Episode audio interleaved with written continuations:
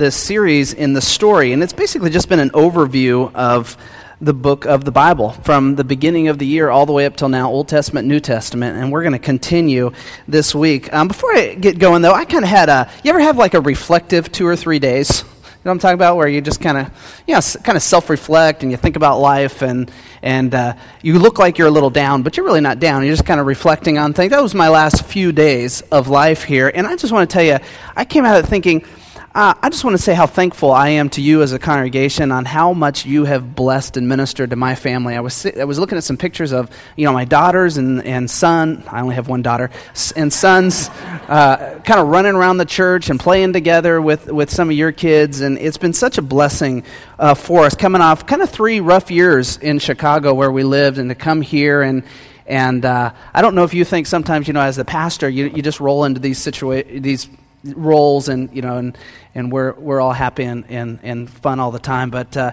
you know, for three years, the Lord has really ministered to us. It's been a great place, and I, I recognize you're a huge, huge part of that. So I appreciate that. Uh, I just want to tell you that as we get started uh, this morning. I mean, I, I, realize we're not a perfect church. Uh, we got, uh, we've got our things, probably, we're working on. We're a work in progress, the same as any church. In fact, we're going to hit on a couple of those as we get going this morning. But it's been such a blessing for my family to be a part of you, and, and uh, I, I hope it's been the same as well. But uh, anyhow, so that's the sappy part of the morning. So now let's get to the uh, let's get to the meat of what we're talking about. I hope you've picked up on the last two weeks when we talked about Paul, who, who really is my favorite character of the New Testament that this word mission is loud and clear when you talk about Paul. I mean, it is clear that Paul is gung ho to accomplish something. It's like some of these coaching stories you might read about sometimes, and it just seemed like whatever that coach did on that particular team, championship or otherwise, they just seemed to be wired different, had this goal, they were driven. Well, Paul is driven to the max in what he does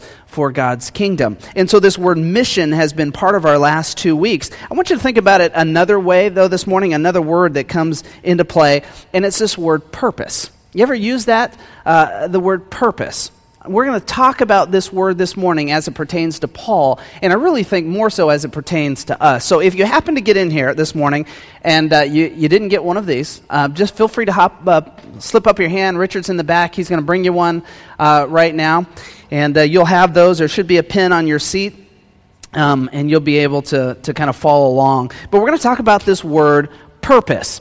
Every single one of you has purpose in life. Now, notice how I said it this morning. I want to make sure you hear it the right way. I did not say you have a purpose, though you do, but you have purpose. You see, God has designed every single one of you with purpose. In fact, as believers, we're going to get into this, all of our purpose is really the same when we think about purpose. Now, we have roles and callings that are very different. We'll talk about that in a minute. But we all have purpose, we all have meaning in God's kingdom. Now, when I was playing college baseball, um, I started off uh, my very first year, and uh, I set the bench pretty much. In fact, I was a red shirt, which, if you're not familiar with what red shirts is, that means you're not even technically on the roster. Uh, you can't play in a game that year. Now, you're allowed an extra year of eligibility because of it. So that first year, I basically the whole year um, I kept a chart basically for the, the hitters. I, clipboard, you know, mark things off. That was my job the whole year. My second year, though, I, you know, actually a real team member, and I, I played just, just a little bit here or there. I got to, to play in the games. Usually the score was something like 18 to 4. We were up or down, and they're, all right, Raven, get in there. It's your turn. You know, you can't mess any things up now. And uh, by my junior year, though, I started to have a little bit more significant time. And I was in the baseball world what you call a, def- a, a defensive replacement. Are you familiar with this term? It basically means that somewhere around the seventh or eighth inning, if your team is up, by, but not by too much, you know, enough that the other team could make a little comeback, and you were good with the glove and throwing in the field, maybe better so than somebody else, then the coach would switch out that player and they would send you in. I was a defensive replacement, a second baseman, which means late in the game, if we were up by a couple, the coach was going to put me into second, thinking my defense would be better than the defense we had in the game, and it would maybe help us hold the lead. Now, he wasn't going to put me in in the first inning because basically he was saying, Tom, you're not going to get us a lead. So, but you can help us hold the lead when it gets to the end of the game.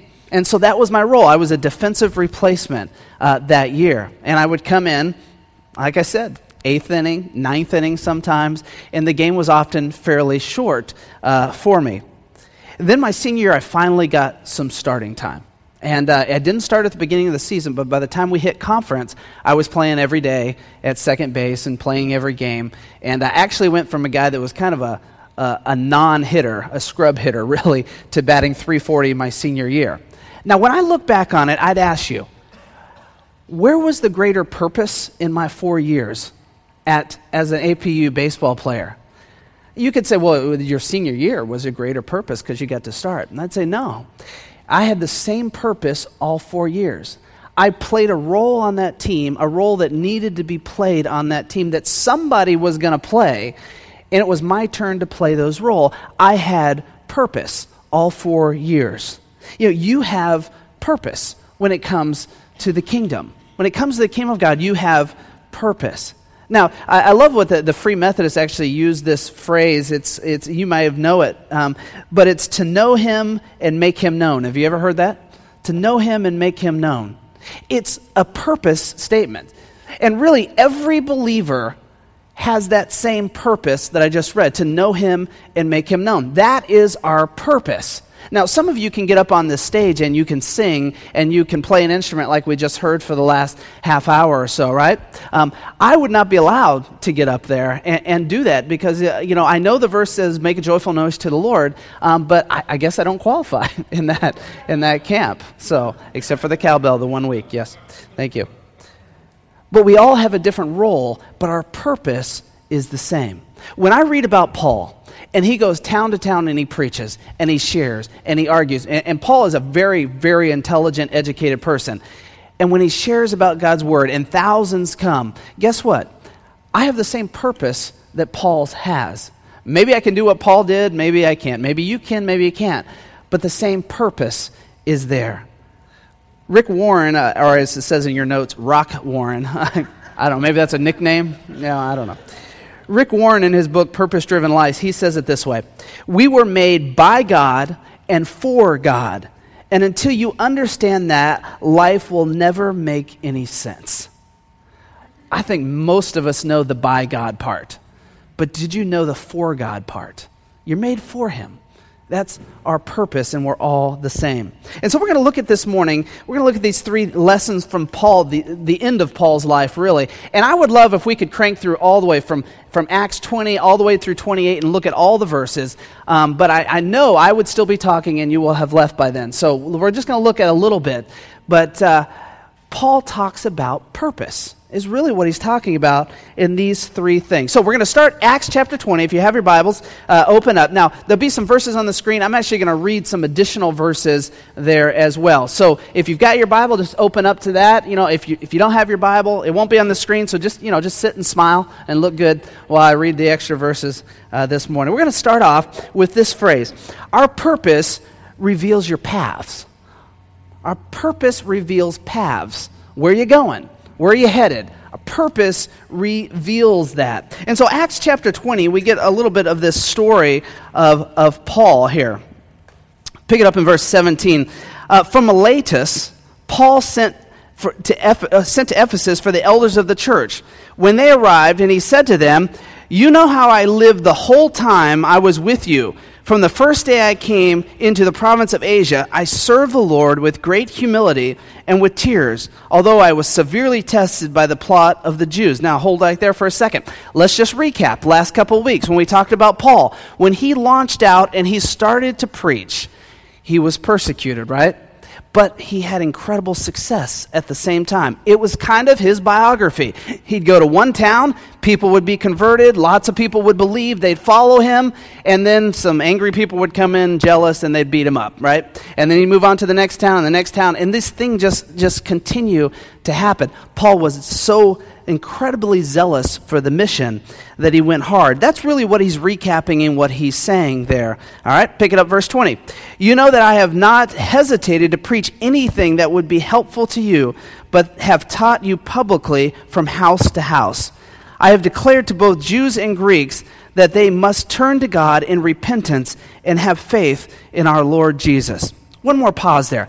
Remember, Paul is the one that was persecuting Christians. He had the greatest reputation for persecuting Christians. And yet he just shares this truth of what he's been doing. It's amazing. I mean, can you think about people who would have never been able to wrap their head around the idea that somebody who persecuted was now preaching and, and making a stand for Christ? That would be hard.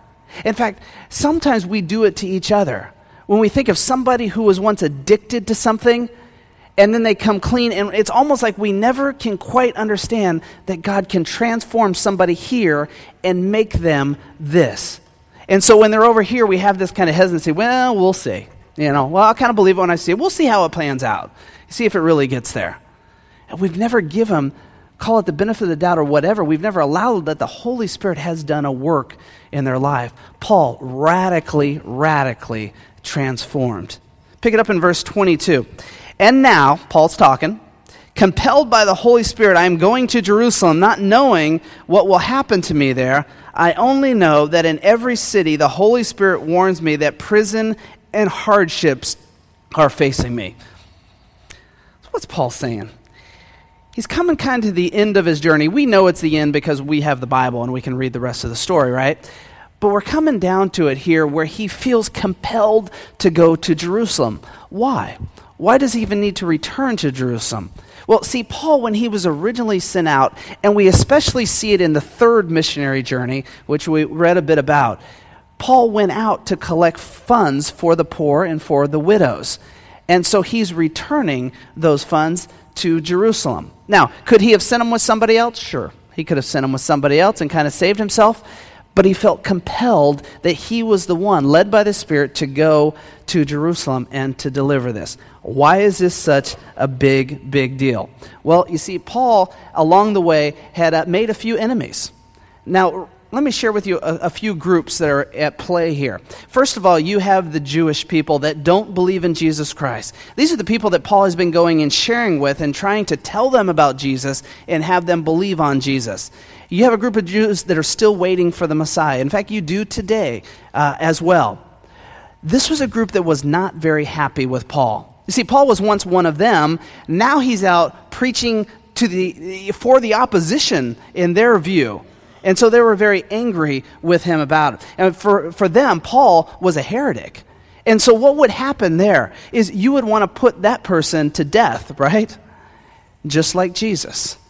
And so there was danger for Paul to go into Jerusalem because Jerusalem was the hub of the Jewish activity. It always had been, right? And so going into that town was like going right into the camp of, you know, quote unquote, the enemy for Paul, or certainly the person that thought he was the enemy. And that was the big hub.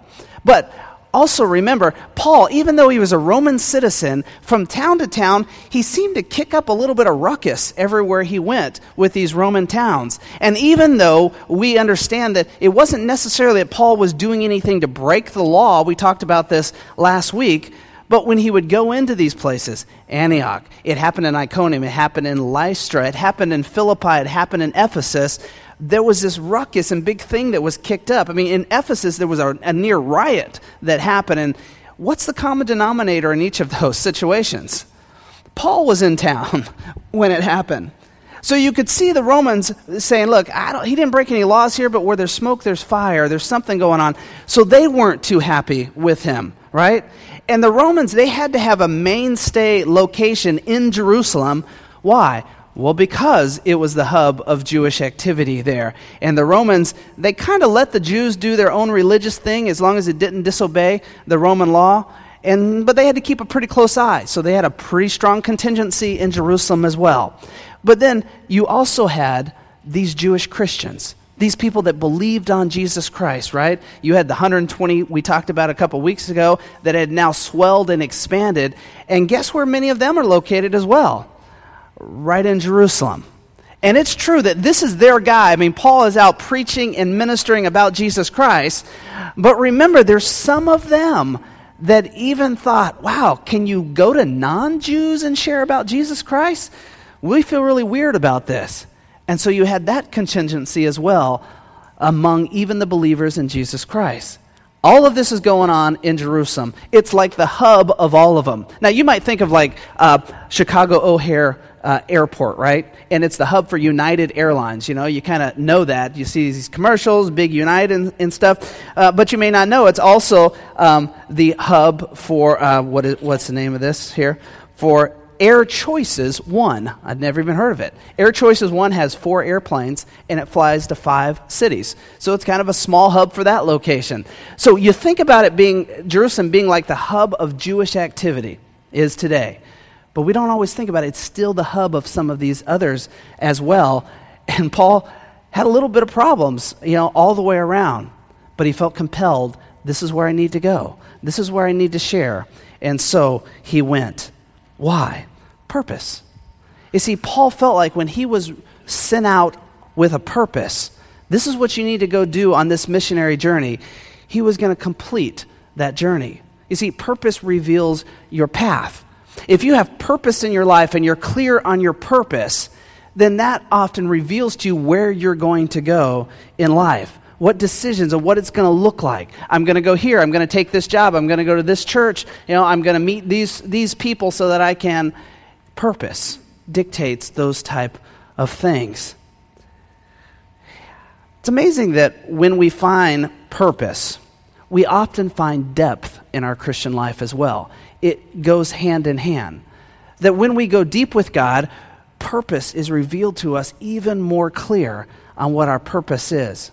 Sometimes in life, we think, I haven't discovered my purpose yet. I don't know what my purpose is. What we're really saying is, I'm not quite sure of my calling, I'm not sure of my role, but your purpose has been declared to you by your God since the beginning to know Him, to be connected with Him in a deep, real way, and then to make Him known, to share Him with other people through relationships is really the best way. You know, my father in law often says something, or when we've talked, he said this, and I'm just going to steal this from him. He says, What's the secret to going deeper? What's the secret? Say yes more. Say yes to God more. That's the secret of going deeper. You don't need to read any in- incredible books except for God's Word, but just say yes to God more. When God says, Look, it's time for you to surrender in this area, you just say, Yeah, I'll do that, God. Time for you to go here? Yeah, I'll do that. God, I don't have time for this, but that person's kind of calling on me and I feel the tug. Yes, Lord, I'll do that. Um, God, I really would not like to tithe. I don't even know if I believe in it. And God says, This is what I've called you to do. You know, we say yes more. I'll say yes to that. Whatever it is, we say yes. That's the secret of going deeper. Evaluate your yeses, and you've probably evaluated your depth. Let's look at this next thing that we learn from Paul um, that purpose, it develops your pursuits. Do you have any pursuits in life? I mean, things that you're going after? Now, I know for me, when I saw this pretty redhead across campus, um, I was in pursuit uh, imme- almost immediately. Uh, you know, and I've told you some of the stories of, of what I tried to do to connect with her. I, am careful not to tell you all the stories because I think you'll put me in stalker category. But I really tried to create this opportunity that I would get to know Cherie. And, uh, you know, 17 years running, it's paid off pretty well. But I know I was in pursuit. Now, I wish she was in pursuit of me as quickly as I was in pursuit of her, but but no, no, it's, it, it, it, wasn't. In fact, I'll tell you a story. That she was talking with her brother one time, and, and I mean, I'm in full pursuit now. I'm strategizing on all kinds of things on how, you know, I can happen to be here and we can have, you know, whatever. She's talking to her brother, and, um, and my name comes up, right, because I think she knew I was in pursuit. So, and, uh, and uh, well, um, and he said, well, do you, you know, you think you really like him? Kind of just assuming, you know, because my name came up that she would. not she goes, No, not really. it was, you know, said, okay. Now, I didn't hear this conversation. I was told this later on. So the pursuit was not equivalent from the beginning, um, but I won in the end. So we spend a lot of time and energy on pursuits, don't we? We do. I mean, it's amazing the things we pursue and we run after in life. Some are just like collectibles. I mean, we run after, we pursue, we pursue, so we can have what? The whole set of something? Or we can have something that maybe we remembered when we were a kid, or I don't know. But we pursue all kinds of things. Now, in the incredible classic cinematography, I'm not sure why um, Sheriff Buford T. Justice pursued the bandit, but he certainly did from Texarkana all the way to Atlanta to arrest, and then in two more movie sequels after that. Um, we pursue all kinds of things. For what purpose? For what reason? What purpose is there in pursuit? Well, Paul says here look, if I'm locked into who God is, if I'm locked into my relationship, if I'm locked into my purpose, then my pursuits are before me. They're like, they like line out there in front of me. Let me take a look, uh, uh share with you a little bit about this passage. If you got your Bible still, chapter 20, verse 24 here. Paul's talking, and, and, let me just read the first two verses. He says, However, I consider my life worth nothing for me, if only I may finish the race and complete the task the Lord Jesus has given me the task of testifying to the gospel of God's name. That's Paul's pursuit. I mean, what is Paul really saying there in this? He's, he's saying he's got two pursuits, is what he's just saying in this verse. Number one, it, to live the Christian life well is one of his pursuits. That if he has this purpose in his life called by God, then to actually live the Christian life well is significant to Paul. It's one of his pursuits. And when I say live the Christian life well, it doesn't just mean that we get to church on Sunday mornings, we have our nice hour, maybe have some lunch with some good Christian folk, and then head back on our way and kind of forget about all this stuff for the week. It means living the Christian life well. It's this life of holiness. It's taking God's word and saying, I'm going to plug this into my life every day, and I'm going to trust that there's better life because of it. John 10 10, those were the words of Jesus. By living this out every day of my life. That means when I turn and I look at my spouse, instead of letting whatever uh, worldliness rises up within me, I'm going to say, what does God's word say about how I treat my spouse and how I serve my spouse?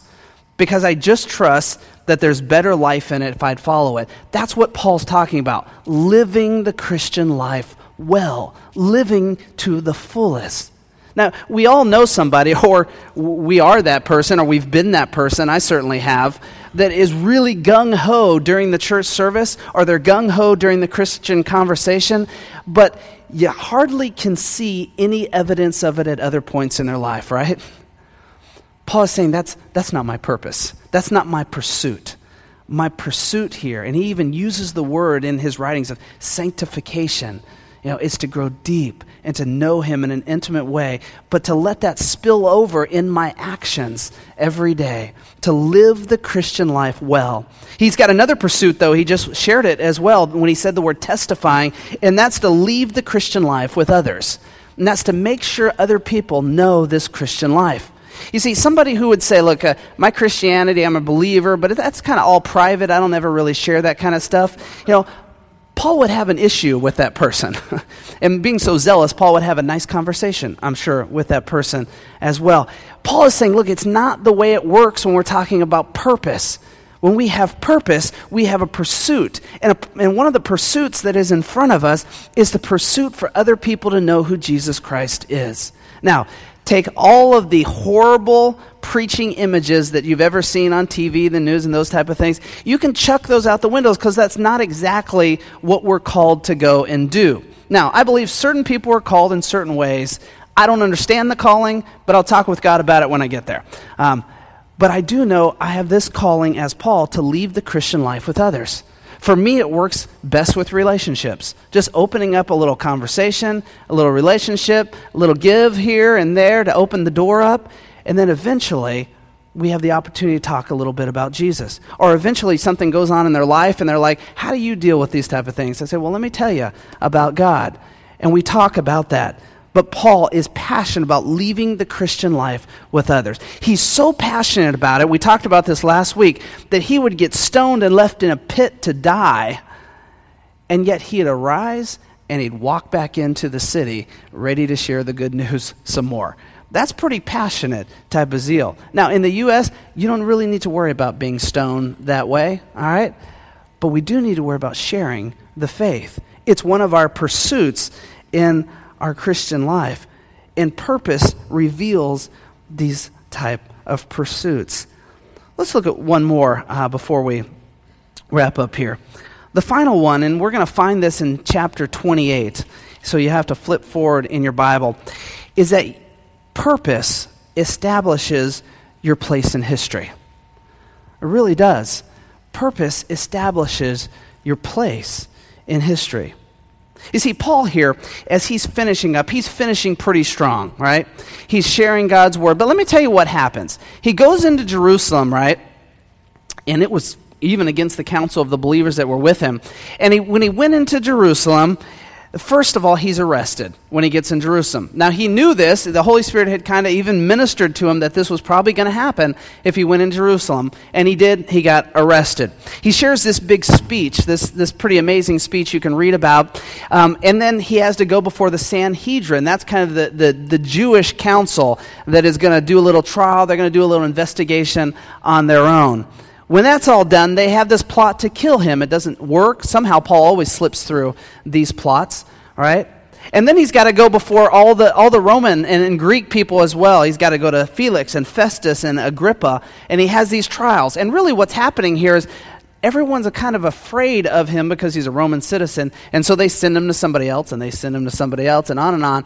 But they don't really know what to do, and they're a bit afraid of the Jewish people as well. And so eventually, uh, he's sent on to Rome, gets in a boat, and heads on to Rome. And guess what happens? There's a shipwreck while he's out there. And they land on, on the island of Malta. And wouldn't you know it, while he's there, Paul is out preaching the word right away. And he's sharing with other people, and he's well taken care of while he's there. Eventually, he does get to Rome, and he goes under house arrest, where the story in the book of Acts ends with him being under house arrest for two years. Now, you would think by then, being in house arrest, hey, it's kind of over, Paul, you know, the gig's up here. But Paul just keeps sharing. Take a look at the, the very end here in verse 30 of chapter 28. For two whole years, Paul stayed there in his own rented house and welcomed all who came to see him. Boldly and without hindrance, he preached the kingdom of God and taught about the Lord Jesus Christ. That's the end of the book of Acts. That Paul just continues on here and sharing. If you have your Bibles, take a look at Philippians chapter 1, verse 20 and 21. It's in your notes as well. But Paul writes these words while he is under arrest in Rome. This is what he says I eagerly expect and hope that I will in no way be ashamed but will have sufficient courage so that now, as always, Christ will be exalted in my body, whether by life or by death. For to me, to live is Christ, and to die is gain. All the way up to the very end, in arrest in Rome, Paul's sharing the word. Why? Purpose. His purpose is so clear to know him, to make him known, was so central to Paul that he was sharing, even there at the end, even awaiting, wondering, am I going to be able to continue life or will I be put to death at some point? Now, at the very end of the video here, you saw this morning where they shared about Paul returning and being put in, in prison, in a dungeon style prison, and then executed for his faith. Now, that's part of Christian tradition. It's well documented with some historians, but we don't find that, that actually in God's Word. But it's commonly accepted by historians that Paul was executed and martyred for his faith. Think then about Paul's place in history. We have this book of Acts that we read about. And about half this book chronicles Paul's journeys. We've been reading about several of them. And then we have these epistles, these letters that Paul writes that we are able to read that start right after this, you know, in Romans, 1st, 2nd Corinthians, and, and on and on. And then think about that Paul is willing to go all the way to the point of death and be martyred for the faith. What kind of place in history does that put Paul? Pretty significant place in history.